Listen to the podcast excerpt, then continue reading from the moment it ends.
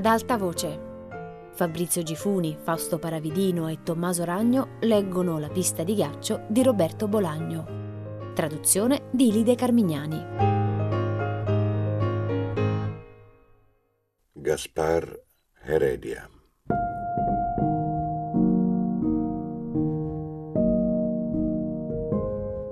Da lontano osservai Carmen e il recluta in riva al mare, che agitavano le braccia, muovevano passi avanti e indietro, fingevano mosse che c'entravano più coi geroglifici egizi che con la rabbia, mentre i bagnanti, indifferenti al litigio, rientravano in albergo e loro due d'un tratto erano soli, avvolti in una cortina di gocce d'acqua.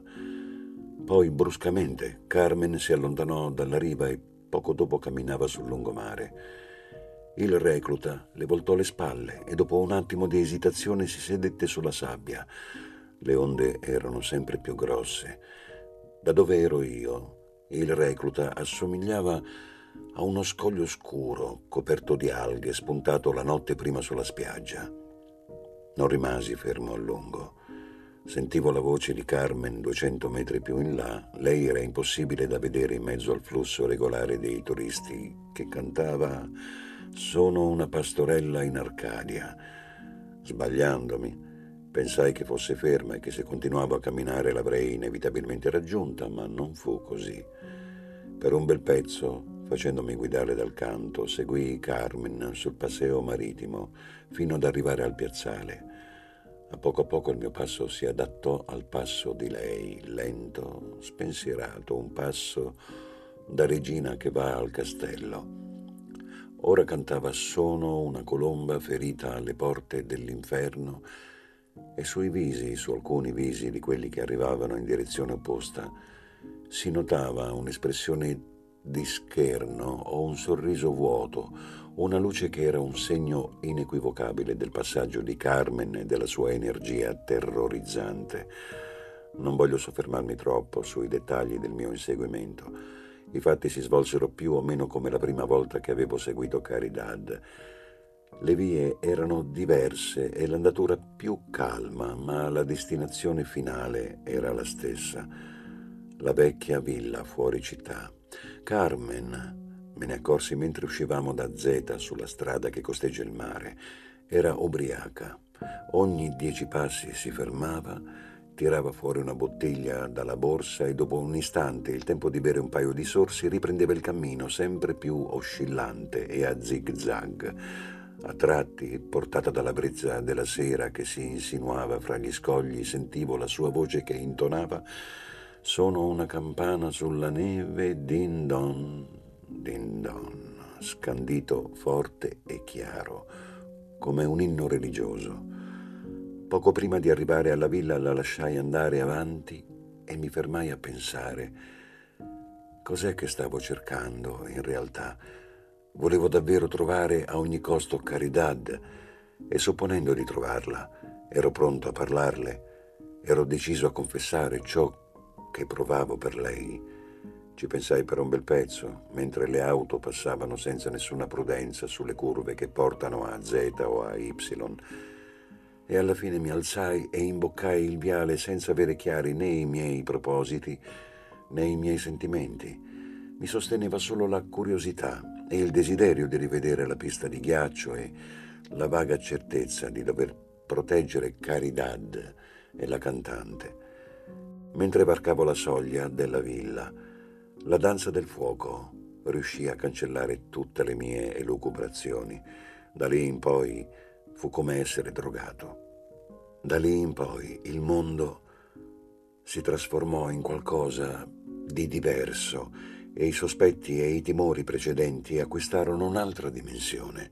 Si rimpicciolirono davanti al fulgore della posta in gioco nascosta fra quei vecchi e solidi muri. In piedi, accanto alla pista, il ciccione aveva in mano un blocco per gli appunti e una stilografica. La disposizione delle casse era notevolmente cambiata dalla mia ultima visita e dovetti scivolare lungo il muro in direzione del generatore per poter osservare da una posizione favorevole, senza tradirmi, la pista nel suo insieme. Manca energia, disse il ciccione, quasi senza muovere le labbra. La pattinatrice spuntò come un razzo da un angolo della pista fuori dal mio campo visivo e risparì immediatamente. La coppia mi fece pensare a Carmen e al recluta che discutevano sulla spiaggia. Qualcosa nel loro modo imperturbabile di stare lì nella casa abbandonata li affratellava ai due mendicanti. Mi hai sentito? disse il ciccione. Manca energia. La pattinatrice si fermò sul bordo della pista vicino a lui e senza muoversi, o meglio muovendo solo i fianchi e il pube, fece un numero di ballo che non aveva nulla a che vedere, era evidente con la danza del fuoco. Le labbra del ciccione si distesero beate. La pattinatrice, dopo quel breve intervallo, si chinò e riprese gli esercizi senza dire una parola. Il ciccione concentrò di nuovo la sua attenzione sul blocco, Caspita, disse dopo un po', sai quanto costeranno le danze folcloristiche quest'anno? No, e non mi interessa, gridò la pattinatrice. Il ciccione mosse più volte la testa come a dire ora sì e ora no, e nello spazio che c'era fra ogni assenso e ogni negazione increspava le labbra come se stesse per fischiare o per baciare qualcuno sulla guancia, non so, c'era qualcosa in quel tizio che lo rendeva simpatico. Il rettangolo della pista sembrava più illuminato dell'ultima volta e anche il ron ron del generatore o dei generatori era più rumoroso, come se il macchinario stesse arrivando al limite e lanciasse un avvertimento. Che modo stupido di spreperare i soldi, mormorò il ciccione. La ragazza lo guardò di sfuggita passandogli accanto, poi alzò il viso verso le travi a cui erano appesi i riflettori e chiuse gli occhi. Così, alla cieca, il suo pattinare divenne gradatamente più lento ma anche più complesso e sicuro. A ogni giro e a ogni cambio si notava che era un esercizio provato tante volte. Alla fine puntò al centro della pista, dove eseguì un salto con varie piroette prima di ricadere agilmente e di riprendere a pattinare. Brava! sussurrò il ciccione. Le mie conoscenze in materia si riducono a uno spettacolo di Holiday on Ice che ho visto una volta alla televisione in un bar e basta, ma quel salto mi sembrò perfetto. La pattinatrice continuava a tenere gli occhi chiusi e cercò di rifarlo, ma quella che avrebbe dovuto essere una figura stilizzata, una T sorretta dalla gamba destra, mentre il resto del corpo, in linea orizzontale, tagliava la pista in due metà uguali, si trasformò in un guizzo di gambe e braccia e finì con la pattinatrice di schiena sul ghiaccio. Proprio allora, dall'altra parte, vidi la sagoma di Caridad nascosta fra le casse come me. Ti sei fatta male. Il ciccione stava per invadere la pista, ma si trattenne. No, disse la ragazza senza cercare di alzarsi. Sdraiata a croce, con le gambe un po' allargate e i capelli sparsi a mo' di cuscino fra la testa e il ghiaccio, non mostrava sul volto alcun segno di dolore o dispiacere per il numero venuto male. La mia attenzione però era divisa fra la patinatrice e la sagoma dall'altra parte che, a tratti, con mio grande orrore, sembrava l'ombra di un grosso topo, sparuto e minaccioso. Perché non ti alzi? Stai bene? In punta di piedi, sul bordo della pista, il ciccione lasciava trasparire a sprazzi tutta la sua apprensione. Sto bene, davvero, non dovresti parlare tanto, non riesco a concentrarmi, disse la patinatrice dal suolo ghiacciato. Parlare. Ma se ho appena aperto bocca, disse il ciccione.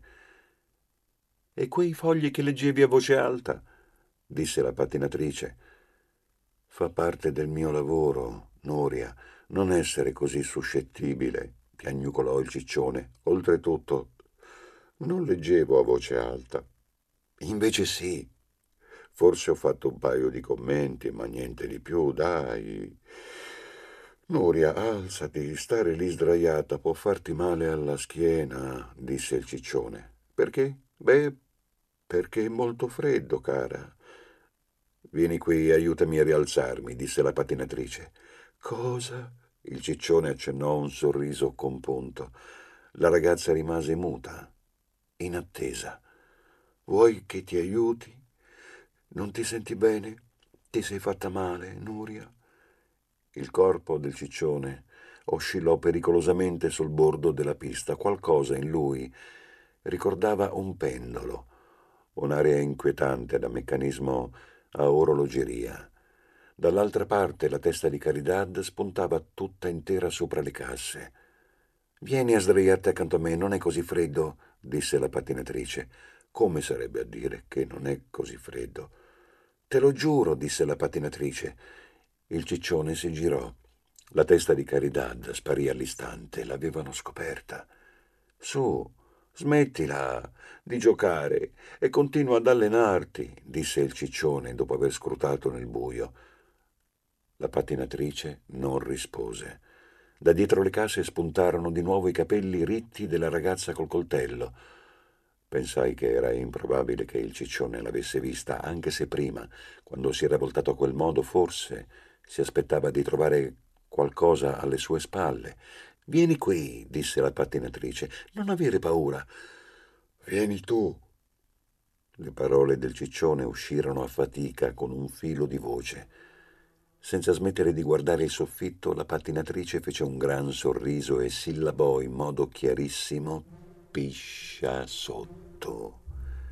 Il ciccione sospirò, esasperato, poi ebbe un gesto di sconforto rivolto a nessuno in particolare, ma che gli uscì dal cuore e fece due passettini intorno alla sedia, di spalle alla pattinatrice, guardando di nascosto le file di casse.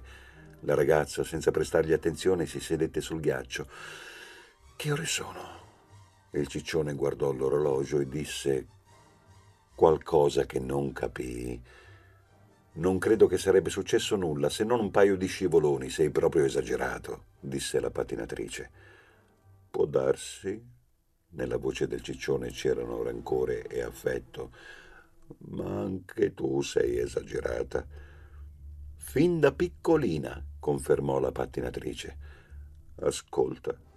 Il ciccione si alzò, felice. Io non sono il tuo preparatore atletico, ma so che dopo l'allenamento ti fa male stare sdraiata sul ghiaccio. Sei sudata e ti raffreddi. Sì, lo so, sono una stupida, disse la pattinatrice. Dico sul serio, Nuria, disse il ciccione. Per un istante rimasero in silenzio, studiandosi a vicenda.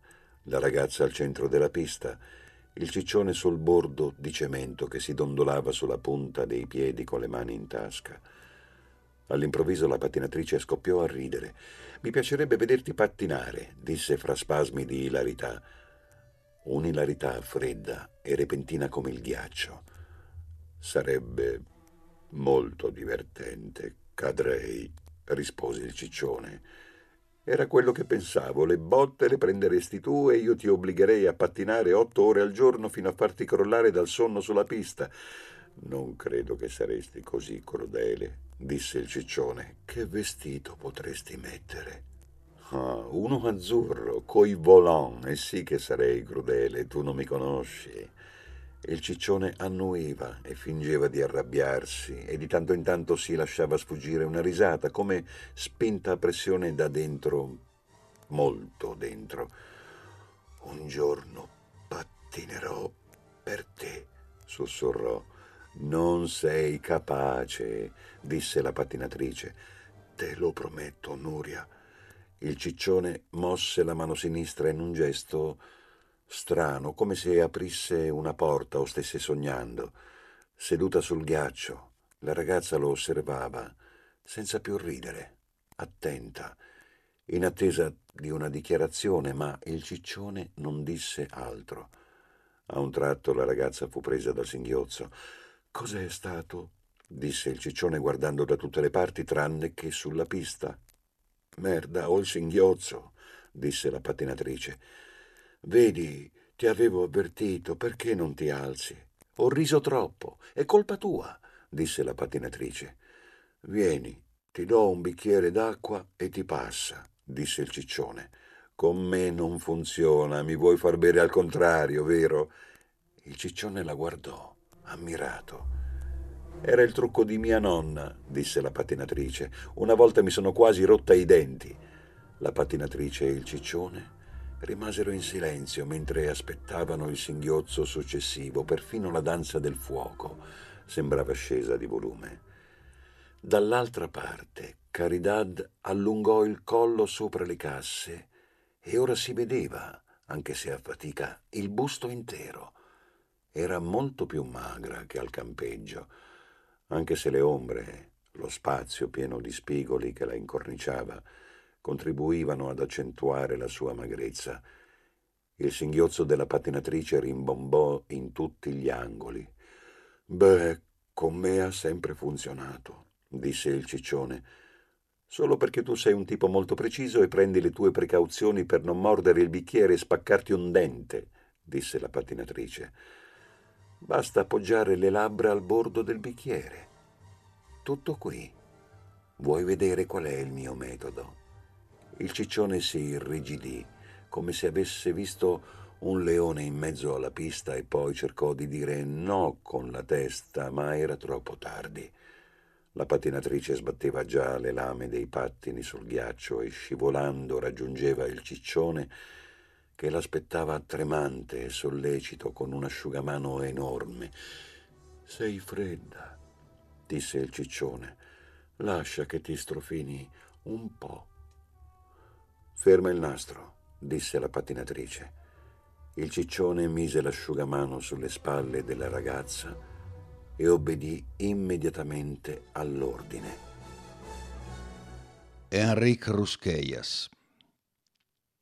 Purtroppo dopo la cena andammo in discoteca, costretti da Pilar, a cui all'improvviso era venuta voglia di ballare con il marito, cosa che non succedeva da tantissimo tempo e che sembrò fantastica a tutti, tranne che a me. Avrei dovuto prendere Nuria e sparire all'istante, ma pensai che si meritasse una serata di svago. Naturalmente il mio errore fu non prevedere che qualcuno avrebbe tirato fuori l'argomento del pattinaggio. La presenza di Nuria lo rendeva inevitabile e così fu. Il momento tanto temuto arrivò mentre osservavamo dal tavolo la gente che si rendeva ridicola sulla pista da ballo, senza ancora avere il coraggio di imitarla. L'assessore alla cultura, o sua moglie, non importa, aprì il fuoco domandando se c'era qualche gara in vista. La risposta, piena di innocenza, fu affermativa. All'inizio i commenti si limitarono a esternazioni, a consigli, soprattutto sulla bandiera di Z che sventolasse bella alta, ma poi, in mancanza di meglio, suppongo, si toccò il tema della durezza e della delicatezza del pattinaggio, una farfalla di acciaio, disse gridando l'assessore alla cultura, molto compiaciuto della metafora. E a Nuria non restò altra scelta che dargli ragione e con tutta la sua candida energia, povera Nuria, assicurò che si allenava come minimo cinque ore al giorno. A Barcellona? domandò il mio omonimo Enric Gibert. No, a Z, disse Nuria, con la perentorietà di una lapide che cala su una tomba. La mia tomba. Meno male che sono un uomo dai riflessi pronti e la portai immediatamente a ballare. Mentre ci allontanavamo in direzione della pista mi voltai indietro e vidi che Pilar mi guardava fisso. Gli altri ridevano e parlavano, ma Pilar, che a volte può essere distratta e sbadata, ma non è affatto stupida, non mi toglieva di dosso due occhi scuri e penetranti. Fosse stato per me non sarei mai tornato al tavolo, stavo sudando, e non esattamente a causa del ballo per il quale non sono mai stato portato, ma nei cui misteri mi immersi senza riserve, forse per sfuggire sia pure momentaneamente alla catastrofe che già intuivo, o forse per godermi la vicinanza di Nuria per l'ultima volta a essere sinceri, non me la cavai male. Tutti i miei vecchi timori svanirono nel pandemonio della pista da ballo e credo di poterne spiegare il motivo, ed è questo. Per ballare bene bisogna dimenticarsi del proprio corpo. Semplicemente non esiste.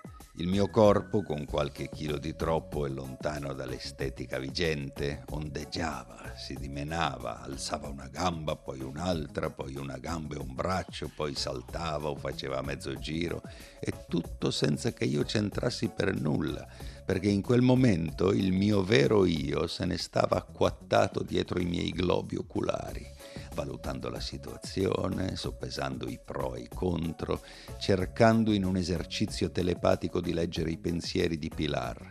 Ammetto che ero un po' nervoso, misurando la portata delle probabili domande e confezionando le risposte migliori. Quando tornammo al tavolo ero letteralmente fradicio di sudore.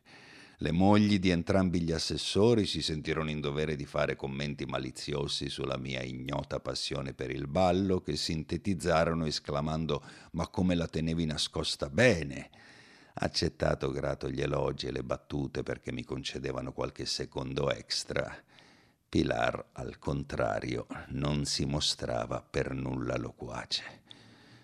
Poco prima suo marito si era alzato per andare in bagno e non era ancora di ritorno. Spinti dal mio esempio, gli assessori e le mogli si avviarono verso la pista e al tavolo, nell'orribile penombra del nostro tavolo, restammo soltanto Pilar, Nuria e io.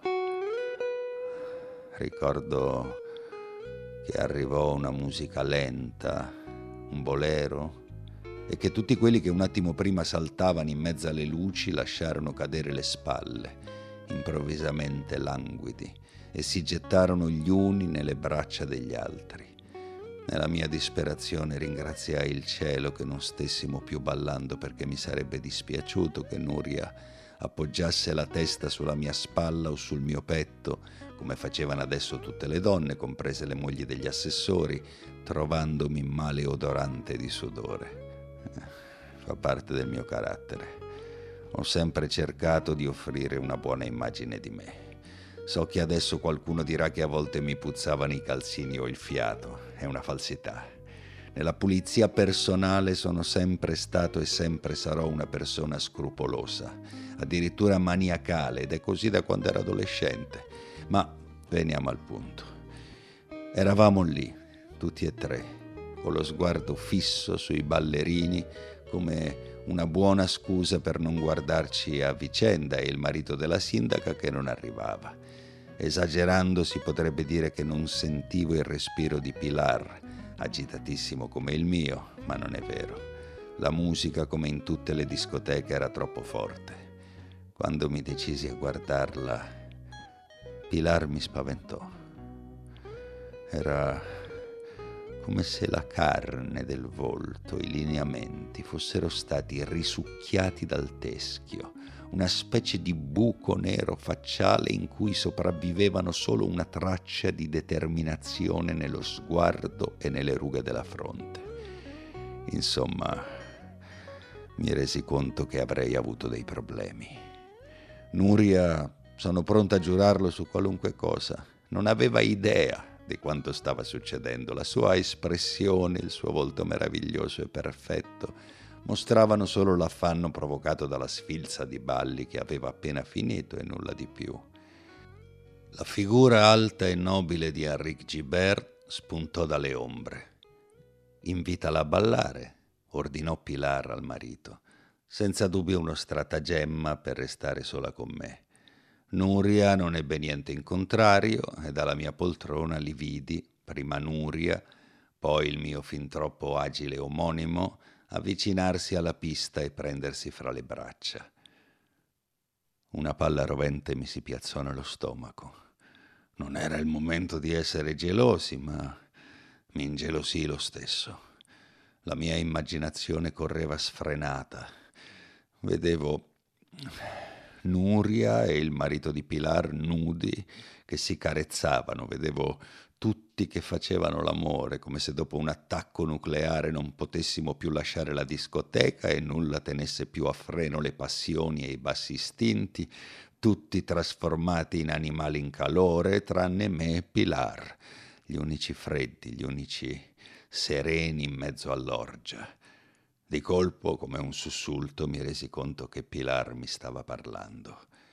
Prestai attenzione. Dov'è la pista di ghiaccio? disse.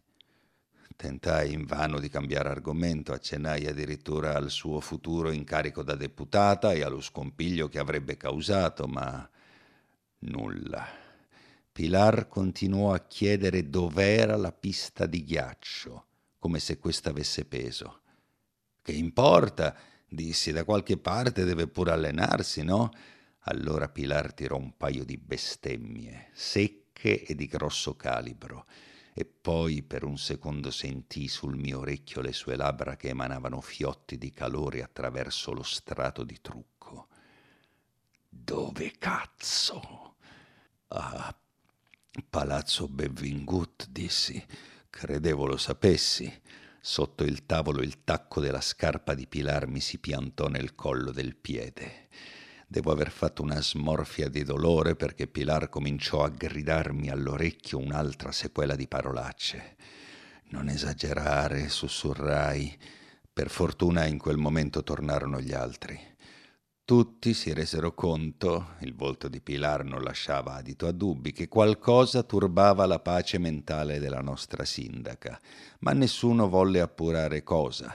Al contrario, sembravano più allegri di prima, soprattutto il marito che non la smetteva più di scherzare con e per Nuria, mentre gli assessori e le loro mogli si stavano prendendo una sbronza fenomenale. Solo a, a pensare a quei momenti riattacca a sudare e a sentirmi a pezzi.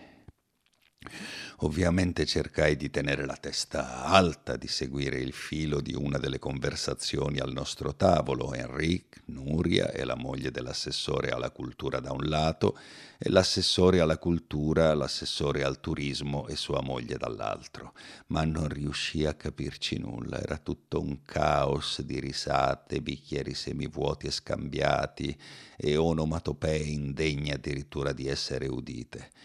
Pilar che apparentemente prendeva parte alle chiacchiere del gruppo degli assessori, di colpo si alzò, ferma e dura come un albero, e più che a parole, anche se suppongo che qualcosa dicesse, con un gesto mi ordinò di andare a ballare.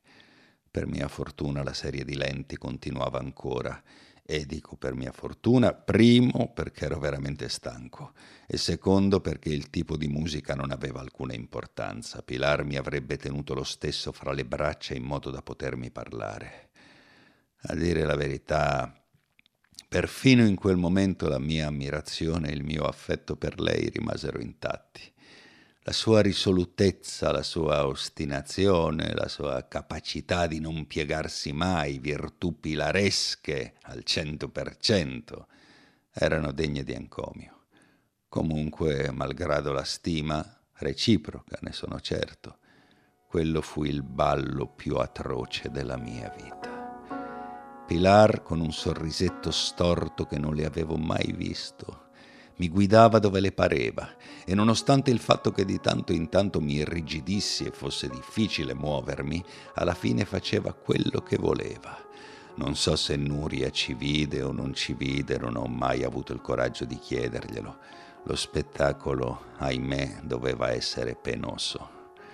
In sostanza, l'interrogatorio di Pilar verteva su un solo punto chi altri era al corrente dell'esistenza della pista di ghiaccio. Non quando l'avevo costruita, né perché, né con quali fondi, ma chi sapeva il segreto della sua esistenza. Le assicurai che tutti quelli che avevano visto la pista, pochissimi in realtà, avevano solo un'idea parziale di cosa significava il progetto nell'insieme. Poi le dissi che volevo lanciare l'idea a settembre inoltrato oppure a ottobre, una volta finita la stagione estiva. La pista poteva essere aperta al pubblico a dicembre, in coincidenza con le feste di Natale, bambini a metà prezzo e inaugurazione in pompa magna, insomma suggerì una gamma vastissima di vie d'uscita e giustificazioni, ma nulla riuscì a calmarla. Molto più tardi, quando ci salutammo tutti, Pilar si avvicinò per darmi un bacio sulla guancia. il bacio di Giuda a Cristo, pensai allora, e sussurrò, sarai la mia rovina, figlio di puttana. In ogni modo, mi sembrò che fosse un po' più tranquilla.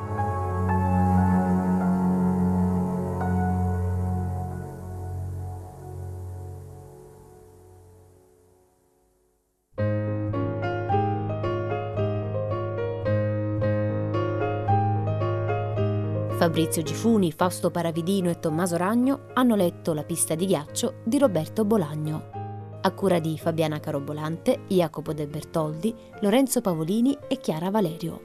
Regia di Luigi Iavarone. Tutte le puntate sul sito di Radio 3 e sull'app Rai Play Radio. Ad alta voce è un programma Rai Radio 3.